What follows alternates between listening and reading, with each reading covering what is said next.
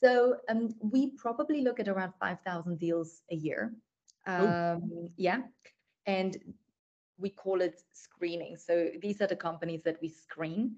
And then out of those, we probably have a first call with 1,500, um, which means it's a great deal of companies um, that we get exposure to and that we see. And by the end of the year, we probably invest in about seven to eight companies uh, per annum. Welcome to Venturing Switzerland. The purpose of this podcast series is to conduct interviews with venture capital managers investing in Swiss ventures. Will they make it on an institutional investors long list? Kind of Shark Tank or Lion's Den reversed. This is uh, the eighth episode of Venturing Switzerland.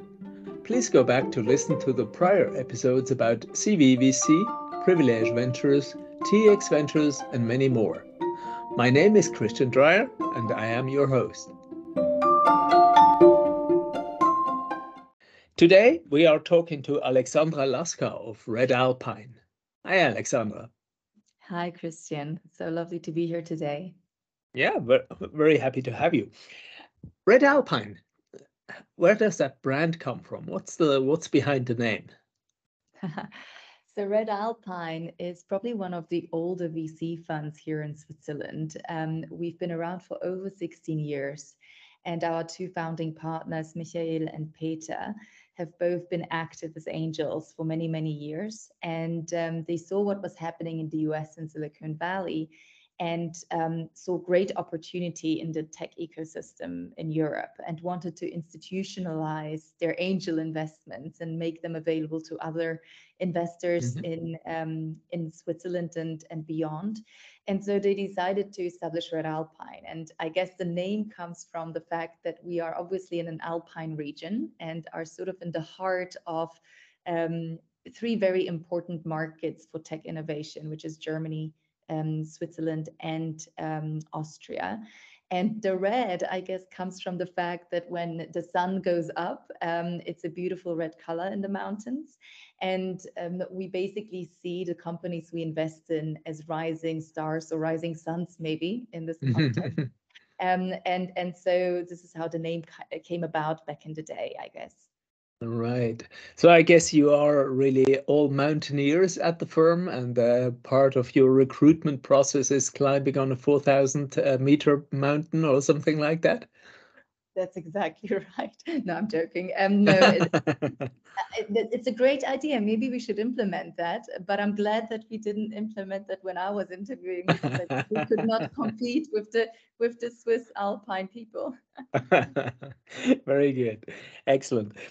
So, Alexander, tell me, what's your VC origin story personally? Uh, how do you come to uh, venture capital, venture capital investing? So I have a bit of a, I did a bit of a 360 turn, I guess. So I actually studied law back in London, and my first career move was to start trading on the Goldman Sachs trading floor in London. So my background that's something completely different. different public markets, um, very different, correct. Um, however, towards the end of my time at Goldman, I was in charge of launching a new trading product. And it was probably the most entrepreneurial thing you could do at a highly regulated big bank like that. And I really enjoyed that. So I decided to leave and um, start my own business in, in the payments um, area, payment space, which I did for about a year, year and a half. Um, and then I joined a VC fund in London followed by two more startups, um, one of which is now a unicorn. Um, so one startup out of London that I joined, I joined them as a number 12 employee. They grew to 700 now. Um, so, so it's been a huge experience for me. And then the second one actually was here in Switzerland, which was um, also a VC funded company in the deep tech space. Um, and then I thought, how can I combine my operational experience from actually being in startups and my financial background and make use from both? And VC is sort of the obvious choice where you can definitely leverage your operational background, um, but you also have to have this financial savviness. So, so this is how I ended up in VC. Mm-hmm. Um, and having been married to the respective ideas of the startups that I've been in, I thought that it's a great opportunity because in a VC fund, you get exposure to lots of different ideas and lots of different innovations. So you're not just, you know, married to one idea you mm-hmm. have a much broader horizon and this is something that really attracted me into the vc space mm-hmm. Mm-hmm. okay so the the classical adhd uh, of uh, of the vc yeah? with the uh, with the many uh, different ideas exposures whereas uh, the actual startup uh, entrepreneur has to focus obviously that's right okay very good um, now that you have been uh, in in liquid markets uh, investing public markets um, how is venture capital different uh, from uh, from liquid market investing in in your view? What's the what's the main differences the most important ones? Well i think the one you just mentioned is the liquidity part. I think everybody knows about that. Public markets are obviously sure. much liquid um, whereas um, on the VC side of things, one sometimes says um, that the average relationship with your investment, with your portfolio company, um, lasts longer than the average marriage in Europe. So, uh, you know, it, it's very much a marathon, not a sprint. And so I think this is a very important difference. Um, on a personal level, obviously, it was super fast paced on the trading floor, um, and and it's a little slower on the VC side of things. Um, nevertheless, hugely exciting for different reasons, which I will get into in a second. I think the big difference is the data that you have that you decide about the investment on. So obviously public markets, you have much more data, uh, much more historical data that you look into in order to make some um, quantitative analysis and make a decision about an investment. On the private side, clearly, especially on the early um, early investment side, you, you, don't have quite the same. Um, very often, um, you have very few data points to go by. Uh, you have an incomplete product, and you have founders who are actually one of the bigger reasons for you to invest in and obviously you have the the more quantitative thing is i guess the market opportunity right so this is something you can probably quantify a bit more but generally there is less quantitative hard data to go by mm-hmm. um, the other thing to mention is probably the risk and return aspect of it. So, arguably, um, VC is higher risk. However, it also translates, and we've seen that in performance numbers, um, into better performance or outperformance um, versus the public markets. So, over the long term, we've seen that um, even within the private market space, VC has been one of the highest performing asset classes. Um, so this is something that obviously is very important to our investors and it's important to highlight as well. Doesn't and, obviously mean that it's going to be the same in the future. Of course, absolutely. And Past performance, etc. Right? absolutely. And our legal counsel would probably tell me that I have to give a disclaimer that past yeah, performance yeah. is not future performance. So uh, just for it to be said, uh, so everybody knows. But historically speaking, at least, um, sure having said that, I think what is also very important is more on the softer side of things. So if you look at startups, they create way more um, opportunities for economic value, uh, arguably, because they create a lot more quicker um, employment. Mm-hmm. Uh, very established companies grow less quickly. Uh, they create less um, employment, arguably. So this is a huge part of, of what is important to us as well, that it actually drives an economy of itself. Secondly, it really drives innovation. A small startup is much more nimble. They can hmm. um, change paths really quickly. They can um, react much quicker uh, to changes in the market or to demands from customers.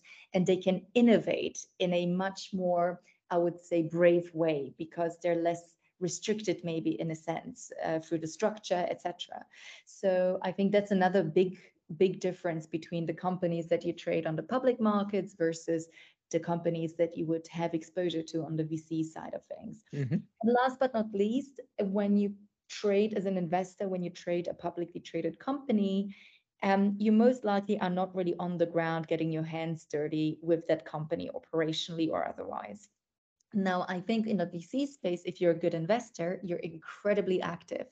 And especially on the early stage side of things, if you're a majority um, investor, let's say, or you take lead, um, which Redalpine is always aiming to do, um, then you, you, chances are that you have a big impact on the company, which direction it takes, how it operates, and its ultimate success, and taking it, propelling it to the next level. So I think this is also a big, big difference in VC versus public markets. And ultimately, this is also what attracted me because I can now implement a lot of the things that I did operationally in startups as an investor, which on the public side, I would not have a chance to do at the mm. time.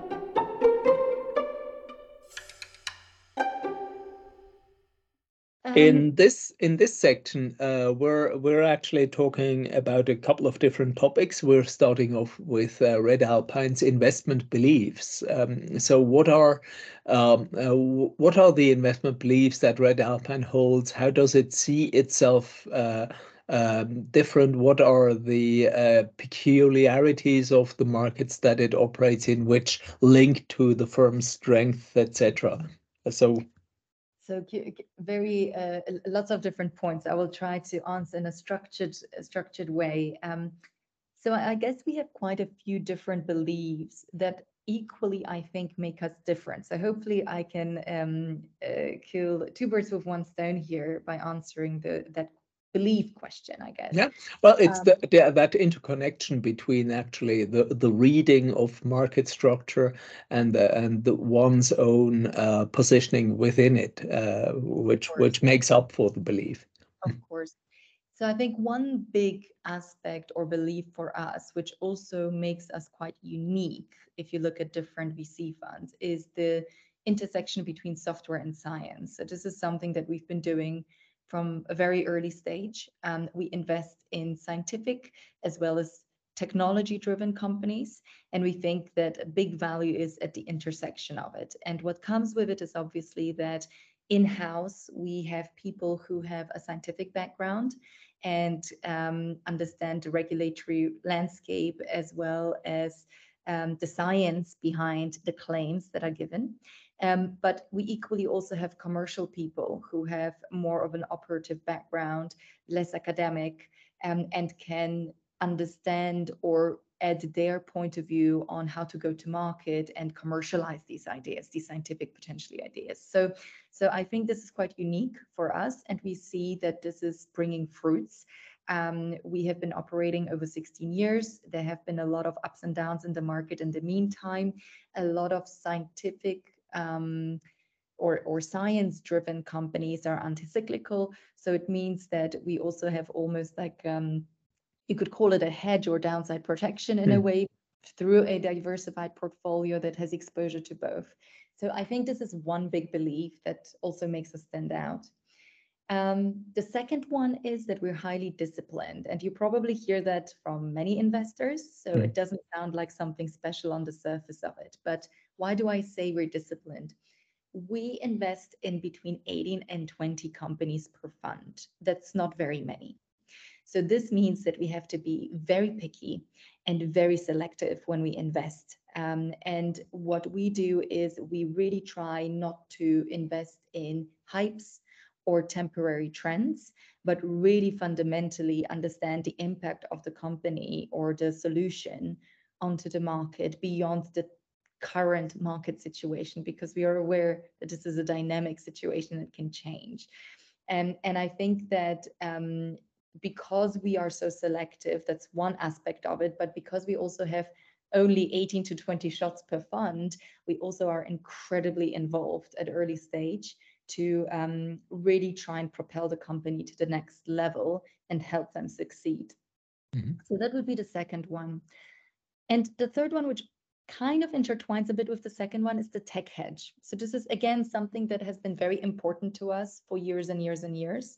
And this goes back also to not reacting to temporary hypes in the business, um, which may not have any defensibility around their product or uniqueness around their product. So we very much look at um, there being tech defensibility, there being something really truly unique. Um, and we very often um, do deep dives and have convictions around mm-hmm. what those tech hedges are, let's say. Well, um, why do you call that tech hedge? I don't quite understand that. It seems to me more like it's a moat um, when we're, when we're talking about concepts like that. You could oh. call it a moat, but I think the reason we call it a tech hedge is because it's intrinsically connected to the technical product. Mm-hmm. So um, one could argue that maybe business model innovation is innovation, but maybe it's not quite enough. We think that mm-hmm. there is defensibility in product innovation, product defensibility, and oh, sure. um, that's hand in hand with tech. So this is why we call it tech hedge. Of course, innovation can come from different angles. It doesn't have to be mm-hmm. tech only, but we think that it's more defensible than let's say right. in quotation marks just yeah. Well, there, there's there's a, there's a school of thought that basically talks about the tech stack. Uh, when you have multiple layered uh, technologies uh, that, that uh, each one of them is relatively easily replicated, but but the stack of it uh, is not, um, uh, and that in itself then creates a moat. But but that's just terminology. Uh, but, so I was curious whether there's something else about that hedge thing. This could also be a hedge, of course. It is mm-hmm. very possible that a company uses existing components, but mm-hmm. in combination and how they use it, how they implement it, how they make it available to their customer mm-hmm. is the innovation for sure. That, that is also very possible. But there's also companies that create their own technology from sure. scratch. Um, and and these are the ones that we like a lot um, because we think that even during downtimes in the market, like we are arguably in now, um, these sort of companies will still make it through because they create really genuine value that is very difficult to replicate. Mm-hmm. Um, but going to be, back to beliefs, I think there is one last belief that I wanted to share here with you, and um, I guess it's the idea that um, we are in Europe, um, and I think it's an important one. So we're based in Zurich, which is probably um, an unlikely area potentially for VCs, maybe not the first thing that comes to mind when you think VC, but it means that we're in the heart of where everything is going on. Um, Europe has a lot of different tech hubs, and we have access to all of them by being in the middle of it.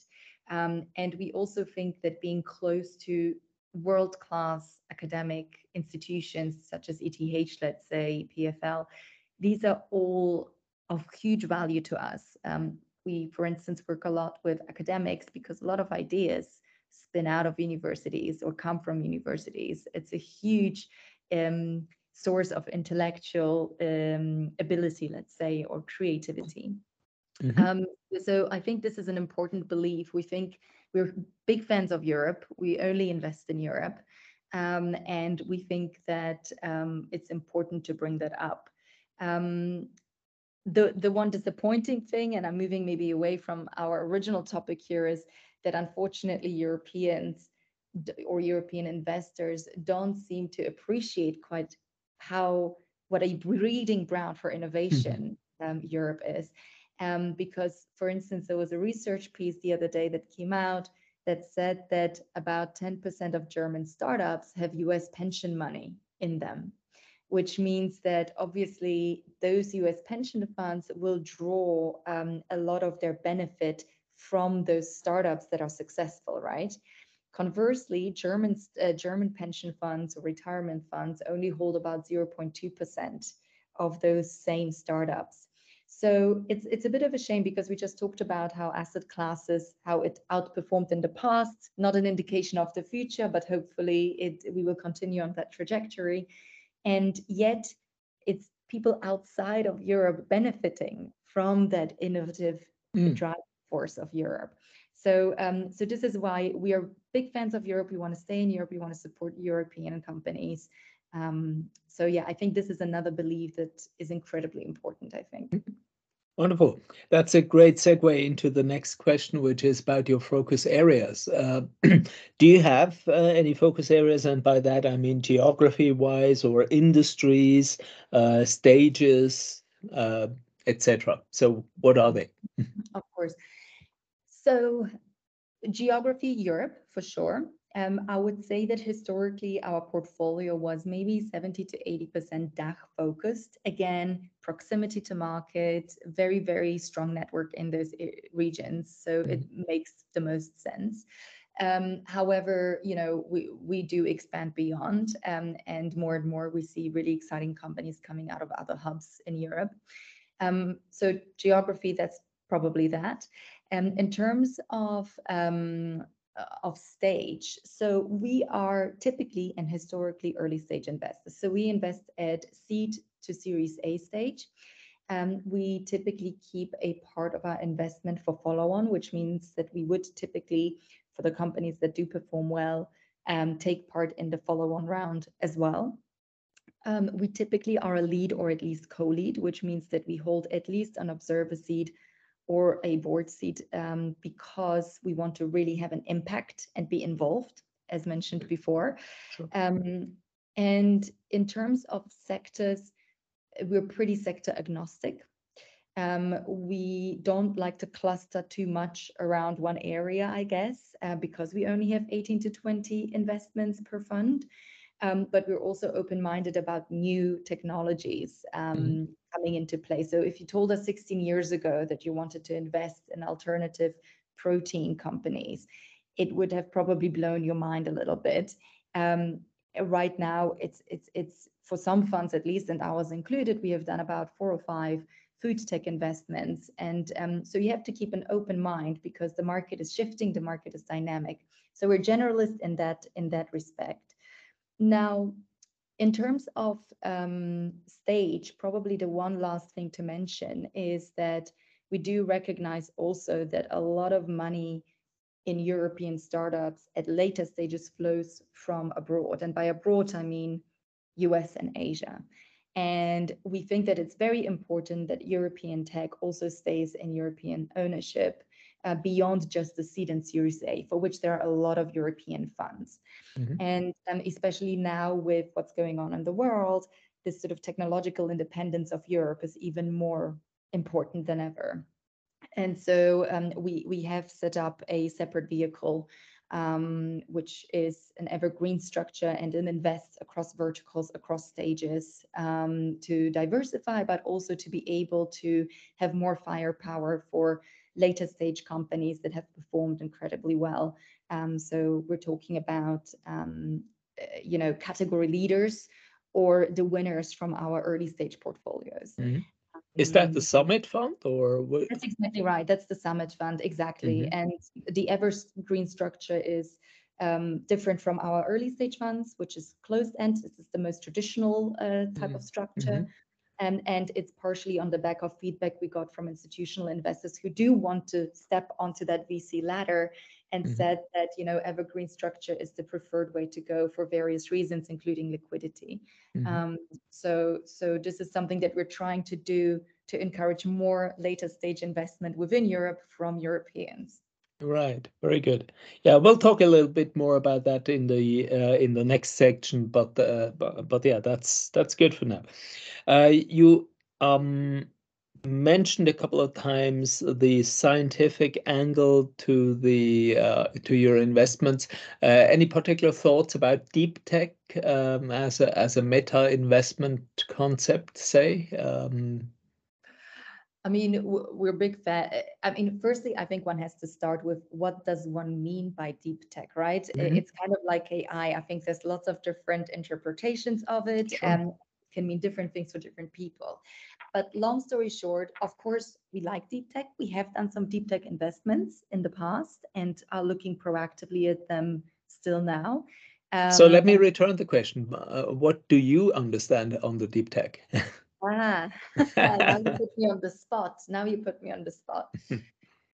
So for me, deep tech, and I listened to one of your previous podcasts, um, and and there someone mentioned that deep tech for them means that there is a hardware element to it. Um, mm-hmm. This is not how I personally understand deep tech. Uh, for me, deep tech um, also means that it's um, very complex technologically solution. Um, it can also be on a software level.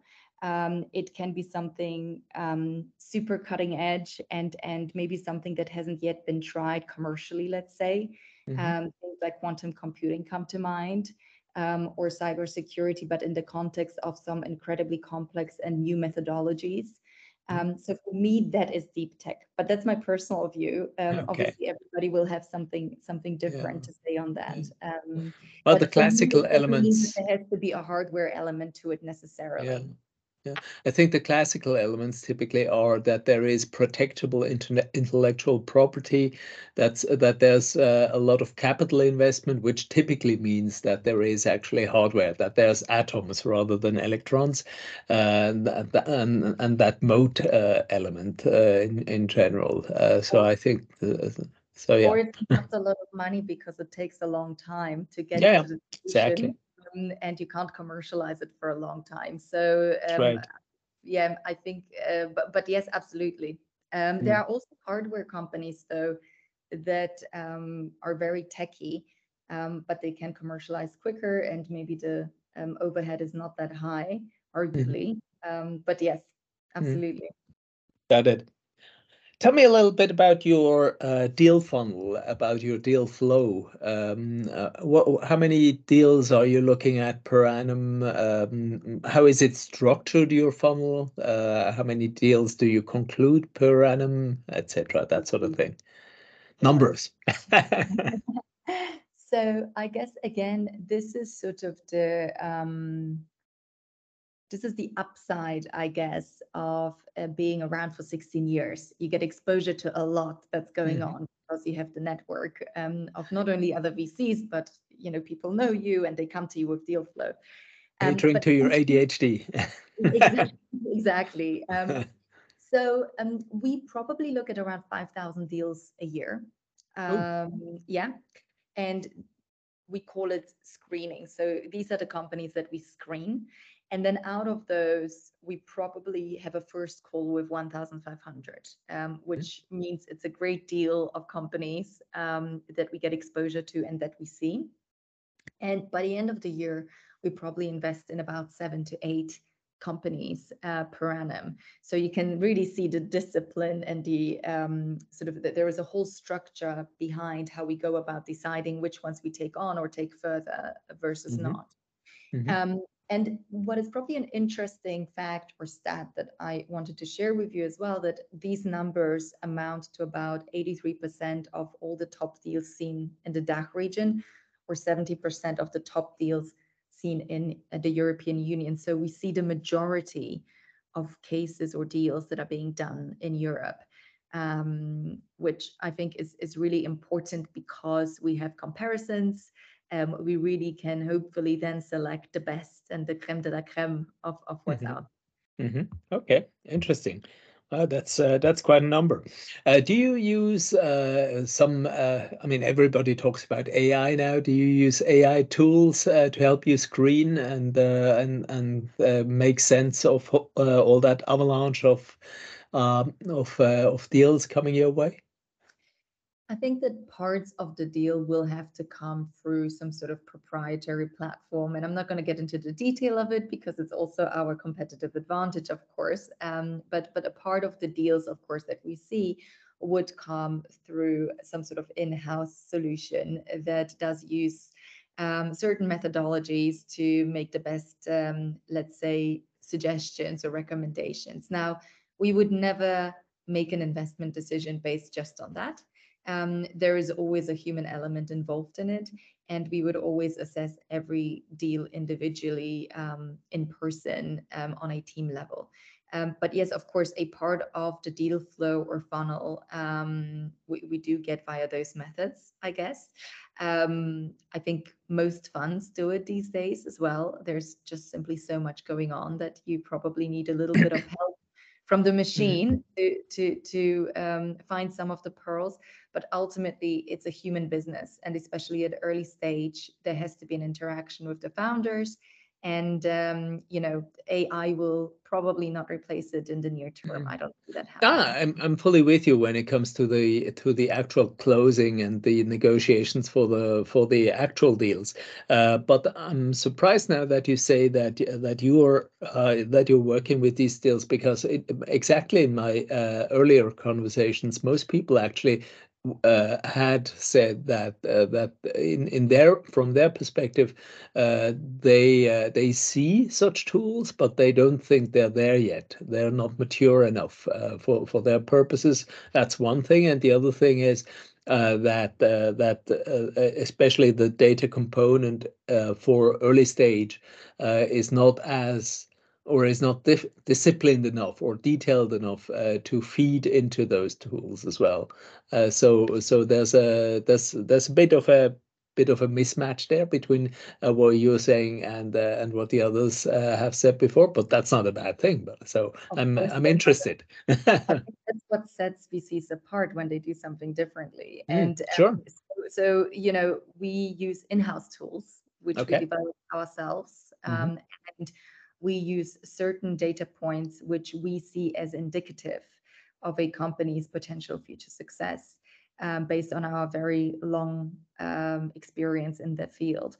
Um, when we're speaking about quantitative things such as numbers, of course, firstly, they're probably not public. Um, and secondly, there's probably very few of those.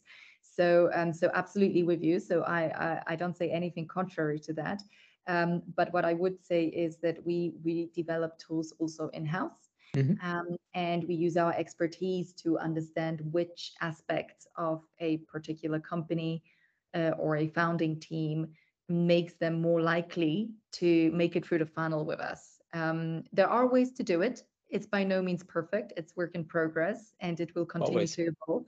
But um, but it's um, yes, and it's only one part of where we get our deal flow from. Mm. And when we look at the quality of deal flow, a lot of the really quality deals that we get is through either proactively doing deep dives and and reaching out to companies um, or through our network of founders, other VCs, or our LPs.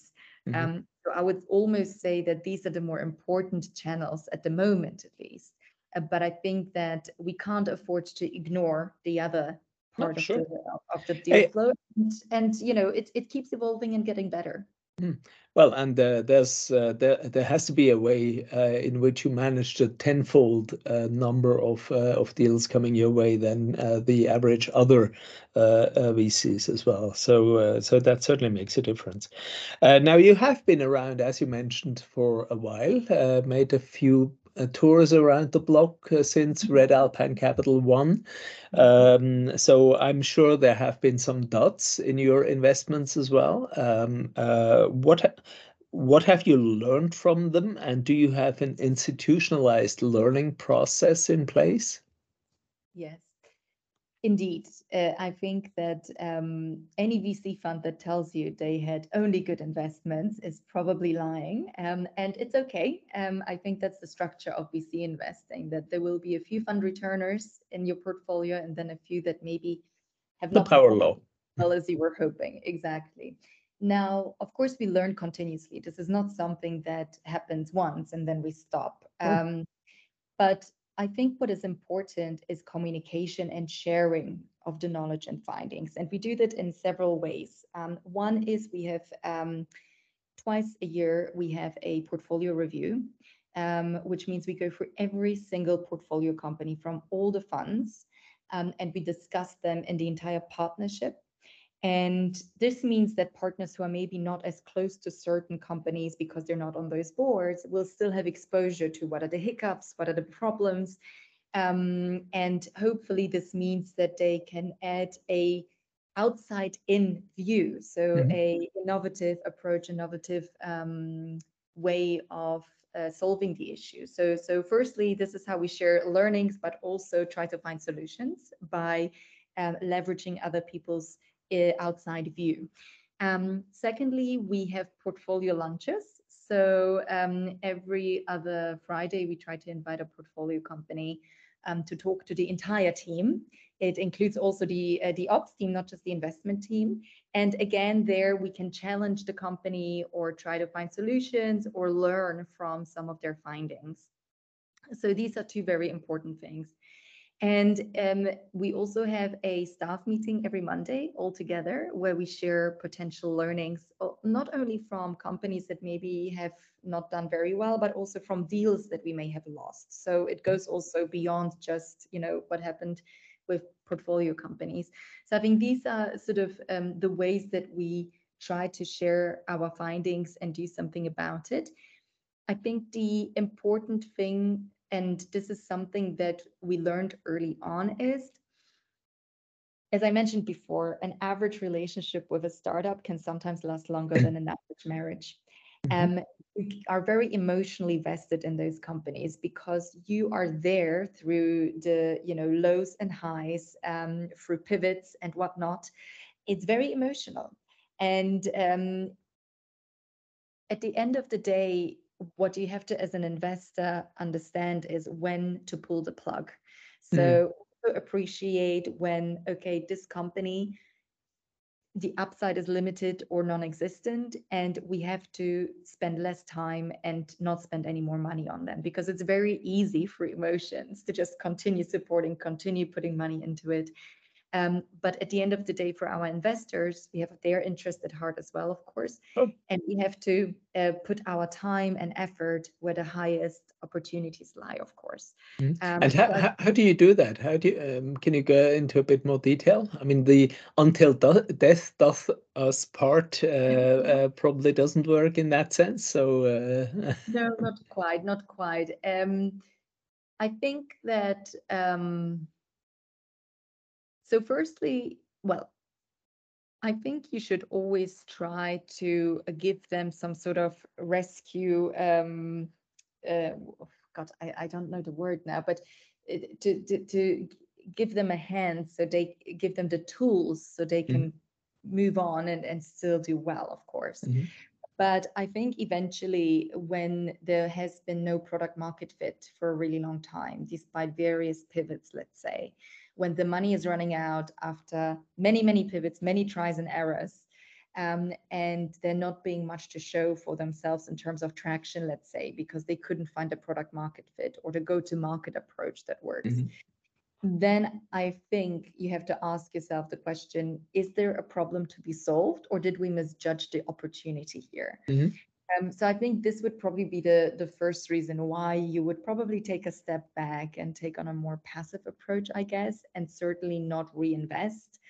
Um, there are situations where a business is in trouble because there is a temporary dip in the market let's say. These are obviously different. We still believe that these come and, and there will be dips. There will be no company ever gets to yeah, yeah sure. Of course. with hiccups. So i think it's important to identify what is sort of a that's mm-hmm. as you would call it, because as soon as they run out of money, they will not be able to re-raise again because they weren't able to prove what they need to prove.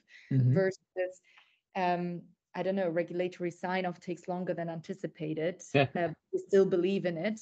Um, so let's get cracking on that. So, um, mm-hmm. so I think it's it's it's very subtle and it's something that you learn with experience. I think to pick up on these signals. And to be fair, sometimes you might be wrong and they might pleasantly surprise you still with the, you know, oh. as you call it, the rabbit out of the hat. Uh, yeah. Know. Yeah, sure. Ah, that's interesting. You also mentioned that you're reviewing lost deals. I uh, when you're when you're actually uh, not uh, uh when you're not admitted to the investment. Um, uh, that's my understanding of what you said. Uh, that's interesting because that's actually also obviously a risk. Uh, but isn't there also that element of the winner's curse? Uh, so that you're uh, actually maybe you're happy in in the uh, in hindsight. Uh, you you could be glad that you didn't actually get into that deal at that valuation, etc.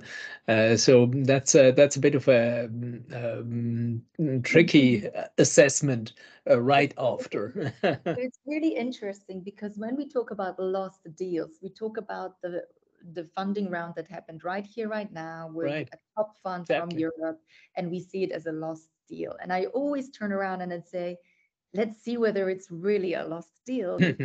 Obviously, the lifetime of a startup is very long before they exit. And there can be lots of things happening in between. And the fact that someone believed in their story now and was willing to pay a lot of money for it does not necessarily mean that this is the next decacorn that will be the fund returner. So absolutely, absolutely right. I think that you also have to, as I mentioned, we're quite disciplined investors. So mm-hmm. during COVID times, for instance, valuation were incredibly high. Um, so much so that we as a fund could not justify those valuations and um, we're not willing to really play that game, let's say.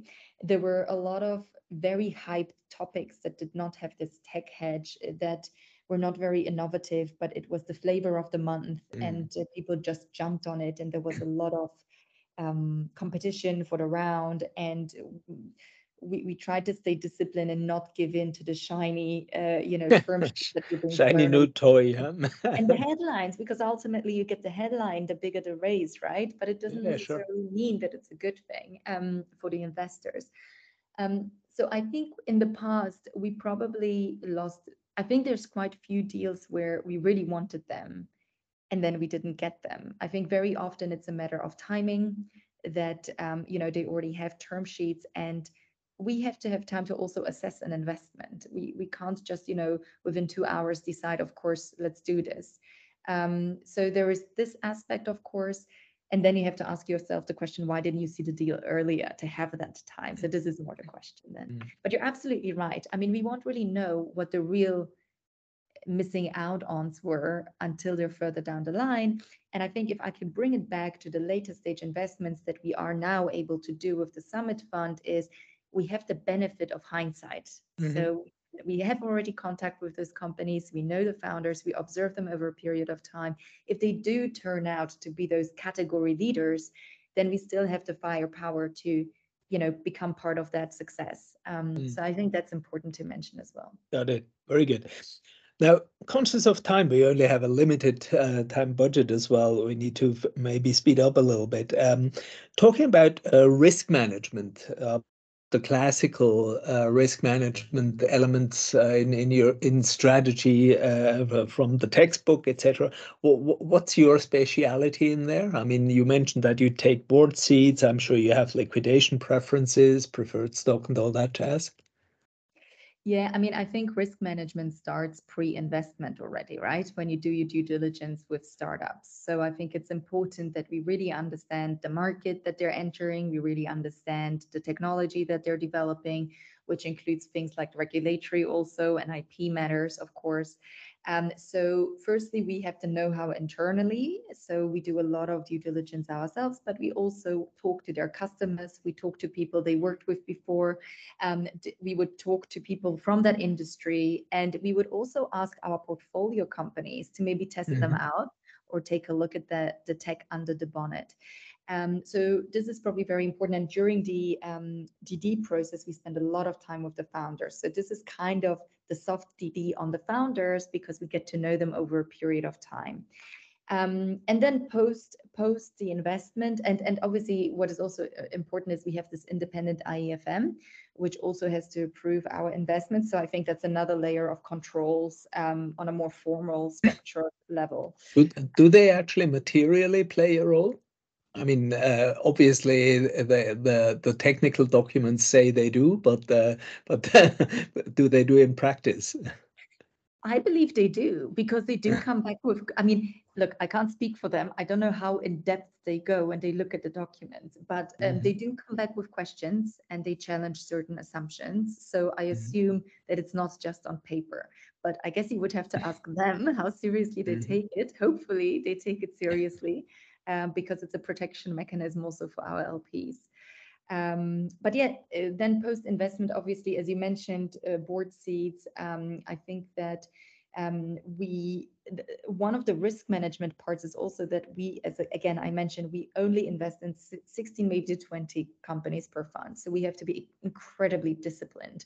So we kind of impose that on us, really, that risk management because we don't have as many, let's say. Um, as many options. We can't invest in 100 companies and then see what sticks, right? Sure, sure. So I think um, that's also, in a way, risk management. Um, mm. And board seats very important. All these sort of legal. You have to make your you have to make your co- uh, conviction calls. That's for sure. Exactly. Okay. Uh, last question here in that section is about uh, uh, ESG and impact, etc. Uh, very fashionable uh, uh, Mhm. new toy as well. How does that influence your uh, your investment policy? I see on your website that you actually have an ESG approach, uh, Yeah. even in the in the bottom line. But uh, can you outline how that actually impacts your selection process, your investment process? So we believe as a fund, ESG is not a choice, it's a necessity. And the world is moving in that direction, and rightly so. So um, we're fully bought into the idea. Um, From an investment point of view, I think there's a lot of companies that rode that wave of hype with very little substance. So one important thing is to differentiate that from really the impactful companies. Mm-hmm. Important to mention, we're not an impact fund. So it wouldn't be a category that exclusively has to be met in order for us to invest. So even if you So no SFDR nine. we're not we're not we're not an impact. Yeah, yeah. Mm-hmm. So I think it's important to mention we have to be also honest about this. Having said that, because we actually think uh, ironic, not ironically, but we actually think it's a business opportunity. We think that there is a return to be made for our investors from such investments. We actually have invested in a um, sustainable construction company and a solar company, as I mentioned before, five food tech companies. Um, so, so we do invest in that space, but not exclusively. Now, how does ESG policies and the likes impact our interactions with potential in, investments, even if a company is not a sustainable company. There are certain things, especially on the social front, like diversity within the team, uh, like sourcing and supply chain, etc., that we can challenge and ask. So we're currently in the process of finding the most efficient structure for VCs because it's not that straightforward. As you probably know, regulation is one thing, and then actually implementation is a whole nother thing. So we're looking at ways how to structure it. We work with other VCs on that front and organizations to understand how we can actually implement ESG rules um, into our day to day in terms of questionnaires and reportings from our portfolio companies, what is feasible. At the moment, there is a lot of gray area that isn't quite clear. Um, mm-hmm. And this is something that we're working on on figuring out. Okay. Um, uh, that's probably more about uh, talking or addressing the, uh, the, the second question, which goes about the firm structure and the reporting of ESG. Ah, but uh, sorry, I was just curious about the the the, uh, the actual investment approach uh, side of things. Yeah, so sorry. so let's so talk about that afterwards. Impact fund, but we have a lot of companies that would qualify in yeah. that area. Okay, very good.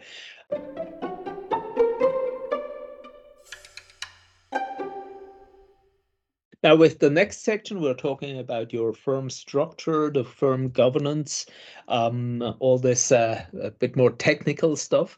Can you talk to me a little bit about your about Redalpine's governance, uh, how you operate, uh, how you interact with your funds as well, all this kind of thing? Yes, sure. Um, so probably no surprise there. We have a Lux-based fund structure. Um, it's very uh, sort of common and really the gold standard in our industry. It also offers a lot more flexibility and um, is very much accepted by international investors. So I think it's very important um, that that we, we, we have that. Um, we also, as I mentioned before, we we apart from the classical Luxembourg structure, we also have um, the IFM renting model. So, you know, this layer of security where IFM is reviewing our investments and and um, and what we do. That's part and, of the the Lux structure, right? Uh, so yes, you have okay. Mm-hmm. Exactly, mm-hmm. we combined the two, let's say. Um, and um, yeah, I think that's pretty much it in terms of structure. So do you have an umbrella fund and uh, the Redalpine Capital One is a is a is a is a right. segregated account of that, etc. Right. That sort of thing. Okay. Mm -hmm. yeah, that's exactly right. And um, yeah, other than that, um, I think that's pretty much it. Um, I think that a lot of uh, VC funds have that structure, and um, we never had any feedback from our investors that something was sort of out of the ordinary. We, try to be pragmatic and have the most uh, efficient yet mm. your approach. But that's basically it. Sure. Who's your AIFM? Um, I believe it's a company called Hauck. I would have to double check with um, with with uh, my legal counsel to be Mhm. honest. He's mostly, okay. he's mostly involved in that part of of Sure. um, of the of the yeah Sure. of the investment. Okay. Uh, do you have any licenses? Uh, so is Redalpine a, a FINMA registered, FINMA licensed asset manager or?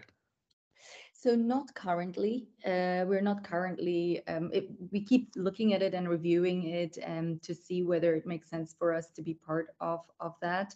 Mhm. Um, and we're obviously aware of it. Um, but at the moment, we sort of use the best in class practices that are out there, and um, we, as I mentioned, we have to balance being pragmatic and efficient um, w- with sort of um, the regulatory part. Mhm. And um, it's something that we have on, on our radar, but we're not part of it yet. No. Right. So you are you're acting as an advisor to the funds, and technically you have a management company basically that That's, that formally takes the decisions. that's correct. That's exactly. Mhm. Okay, interesting. Good. Um, team diversity of expertise. Can you talk a little bit about that? Yeah, um, very diverse because, as I mentioned, we are at the intersection of science and tech. Mhm. So we have How many people actually work for Redalpine in the investment uh, team, if it, as it So were? we're overall we're about 30 people, and the Uh-huh. investment team is about half of that. Okay. um, or slightly above. And we have an office in Zurich and Berlin, as I mentioned Mhm. earlier. Um, the team is diverse in that we have the science background part and the operative part. So I myself was a founder. Peter, who's the founding partner, actually is um, um, has IPO'd his own company in the past. Mhm. Michael has a um, a scientific background um, and a PhD in microbiology, if I remember correctly. Um, so we are kind of 50-50 it fluctuates a little bit on the science and the tech side um, but most of us had operational experience prior to joining uh, Redalpine um, or have founded something themselves so Mhm. uh, so that's the, it's quite diverse i think. Um, yeah and i think that's pretty much it Okay, very good. Um, we talked before a little bit about the ESG, how it impacted your uh, your investment process, and you mentioned that you're you- you're actually working with other VCs about uh, about the reporting of uh, of ESG and how you actually Mhm. uh, are about to do that. Uh, so, are you saying that there is a sort of an initiative afoot in the industry about uh, defining a standard approach to ESG reporting? I think absolutely absolutely i mean you know Is that you in the is that uh, SECA doing something like that, or where is that happening? Oh, so I think there's, uh, sorry, when you asked the question, I thought whether generally, so I think there's lots of different initiatives happening in Europe Mhm. right to find the right way for us as a VC industry to implement all these rules and regulations and expectations around ESG. Mhm. Um, and we ourselves actually are working with a few um, top VCs in Europe and other organizations to come up with some sort of framework ourselves based on Ah, our experience um, and and come up with but but obviously we reach to other organizations to get their input and their expertise on the on Mhm. the topic um, but we also are not the kind of fund that sits back uh, and just passively watches what's happening we want to be the thought leader as well and Mhm. so here we're extremely proactive and we're trying to also be part of the solution and and and try to set something up that works for everybody Mm. Ah, that's great. But there, there's no there, there's no in that sense industry initiative which is uh, spearheaded by a trade association or something like that. It's just a, a just a network uh, of your uh, of your peers uh, working on this. I mean, not that I know of. I know that there are a few initiatives that maybe you can call them maybe organizations or not. I'm not Mhm. sure where VCs get together and have a knowledge exchange. Um, Mhm. But um, there's a few of those. I don't think there is sort of one, um, not that I would know of anyway, but I might be wrong, of course. okay. If you find out, let me know. Will do. All right. Um, do you have experience with managed account uh, structures other than your own, obviously? But uh, mm-hmm. but uh, I mean, from a from an institutional perspective, uh, uh, it could be of interest to actually give you a mandate uh, for for a managed account structure in a multi-manager context as well. so, any thoughts about that? Yeah, it's something that we get asked or offered quite a lot. And so far, we've been a little bit skeptical of the structure. Um, and the reasons are manifold. I think it's something that we keep in mind because we get asked a lot uh, all the time about it. Um, but there are a few things that are holding us back a little bit from from uh, sort of pursuing that approach. And um, one of them is, I think, the potential conflict of interest between our existing LP base and, and the mandated um, account. Um, another one is which could be managed by uh, by uh, on a contractual basis, where you just uh, state uh, that uh, that investments happen in a pari passu uh, kind of way, for instance, and yeah. Yeah. Potentially, potentially. Um, I think that there is more complexity. It's just not not just this aspect that might lead to there being some ex, um, exclusionary clauses for one but not the other, and from an administrative point of view, to manage two potentially separate um, investment contracts, let's say, or mandates, let's say. Mm-hmm. I, it's um, it's something that requires quite a lot of overhead and quite a lot of administrative complexity. Um, you know, just to manage it. You're absolutely right. One thing is to put it down on paper as a contract. Another one is to actually implement that, right? And so that's one thing.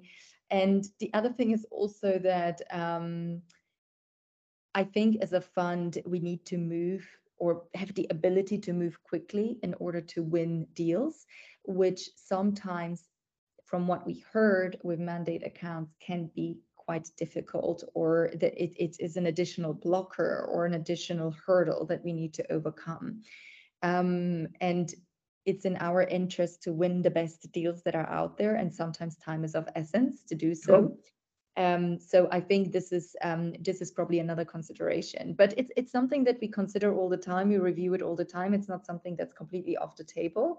Mm-hmm. Um, something where we had a bit of a tough time getting our heads around in the context of what we do. Mm, right, got it. Yeah, good. Uh, you already mentioned that you are actually taking the lead uh, most of the times in the investment um, uh, syndicates that you're working in. So uh, so that's that's already answered, I guess. that's, that's correct. We we try. Um, we believe that the early stages of a company are so crucial in mm-hmm. how they evolve and develop and where they get to that we would like to be very intrinsically involved. And mm-hmm. the fact most of us have had operational experience means that we do have the know-how to do so. Um, and again, because we have only 18 to 20 investments per fund, sure. we want to make sure that if we do the investment, we really um, you know, we put our mouth where we put the money, let's say. really, it's the other um, way around, but, but in this case, we first put in the money, but mm. then we want to, you know, actually do something okay. with the investment and not just passively look at it.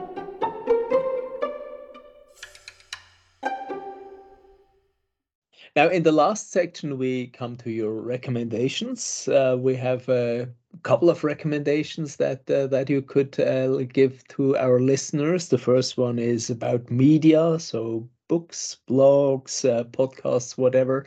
Uh, this podcast obviously is excluded, uh, mm-hmm. but yeah, any special media recommendations from your end, particularly obviously of uh, VC interest, but any other might be of uh, might be good too. yeah, I mean, I always find um, interesting to follow um, blog posts actually from some of the top investors out there. And what is also interesting is some research pieces mm-hmm. that. Mm-hmm bigger US funds put out um, because I think it gives you an indication of where they think the world is heading. Mm-hmm. Having said that, I actually think that as a VC, you have to understand the world around you, not specifically from a tech point of view, but from the context that the tech is supposed to be implemented in. So, any media where you have some sort of analysis um, of you know an industry or a situation is in my opinion incredibly important because when you make a decision about a tech investment you have to understand it in the context of the world that we live in and whether it's something that we have huge potential for what are the hurdles and you can only sure. understand that if you know the world around you so nothing specific per se um, but i read the mit review for instance i find that uh, uh, the what the mit review or ah, the okay. harvard review um, some articles within the economist are very analytical obviously mm-hmm. not every topic might be relevant there um, but yes i think um, blogs blog posts. and Andreessen does a lot of good research pieces on their website. You can access that. Right. So MIT Review and Andreessen's uh, uh, uh, series or posts. Okay. Uh, who should we talk to in the VC space uh, for upcoming uh, podcasts, etc.? So um, I thought about um, who I would recommend here quite hard, and I think there are two names that um, come to mind. And one is Simon Enderli, who I think really has a very good understanding of the importance of entrepreneurship and innovation, mm-hmm. and also understands the complexities of the market or what the biggest hurdles are to innovation. So I think he would be a fantastic person to ask. Mm-hmm. And um, another person more on the institutional side, let's say, is um, a person who is head of private markets at Reichmuth and um, used to be at LGT. So he also has a different perspective on VCs from, from that of a potential LP, let's say. Mm-hmm. Um, and it's Stefan Mühlemann. And I think that he also could give a interesting and different perspective altogether. Mm-hmm. So okay. The classical VC people you're after, but nevertheless very important angles to the same topic. Absolutely. Very good. Um, and what's your most exciting recent tech find? Uh, yeah. So gadgets or uh, technology per se, any innovation that uh, that hit your retina uh, or ears? yes. So um, I would say that um, I thought about that a lot as well. Um, I, I, recently um, had uh, my second son, and um, what it's not really tech per se, but it's a platform um, that allows you to um, order baby clothes or rent baby clothes and then send them back. Oh, and, interesting. It's, a Swiss company, it's a Swiss company. They're called oioioi. Mm-hmm. What I like about it is that uh, firstly, children clothes are super expensive and kids grow out of them really quickly. Mm-hmm. And secondly, I think it's very sustainable because it means that these clothes and, and the retail industry, the clothing industry is a huge pollutant in our mm. world. Um, so I think it's incredible that they actually try to make it sustainable as well by reusing clothing that is, you know, barely touched um, mm-hmm. and uh, not per se maybe super techy, but it's a platform that a gives a sustainable solution, and I think it's an actual real problem that they're solving. And I thought it was relevant to mention because it was very relevant to me as a mom of two. um, yeah. And um, it's important that it solves an actual problem, and I can contest to that yeah, that it's an actual problem. That's an interest. It certainly is an interesting idea. I mean, the classical approach would be to have a, a bunch of kids in close uh, sequence, right? Uh, and then you could actually recycle their clothes uh, throughout that. But, uh, but you know, she said i actually asked the founder and she said that one pack of, of their clothes because they always do packets can be reused i think seven or eight times before oh, wow. it uh, is so seven or eight kids uh-huh. um, no judgment, but I'm good with two. So I think after two, you could still reuse some of this clothes and and it would still be perfectly fine. Um, mm. But yes, I mean, maybe some people want to have eight to make it sustainable. exactly. All right. So you said oioioi is is the name. Oi oi, have... oi. So it's O I O I O I, and they're a Swiss company, which I thought I really wanted to highlight a Swiss um, solution here on this podcast. Fantastic. I'll look them up and include them in the show notes. Wonderful. Hey, that's it. Thank you very, Thank very you much. So much. Thank you, Christian. It has been a really wonderful chatting with you. Congratulations. You've made it through this episode with Aleksandra Laska of Redalpine. Please remember that nothing in this podcast can be or should be construed as investment advice. If you like this podcast, please give it top marks on the podcasting platform of your choice and share it with your friends and colleagues. If you didn't like it quite so much, however, please get in touch with me, Chris Dreyer, and tell me what I should do to improve it. I'd love to learn from you. Until then, in the timeless words of Steve Jobs, stay hungry, stay foolish.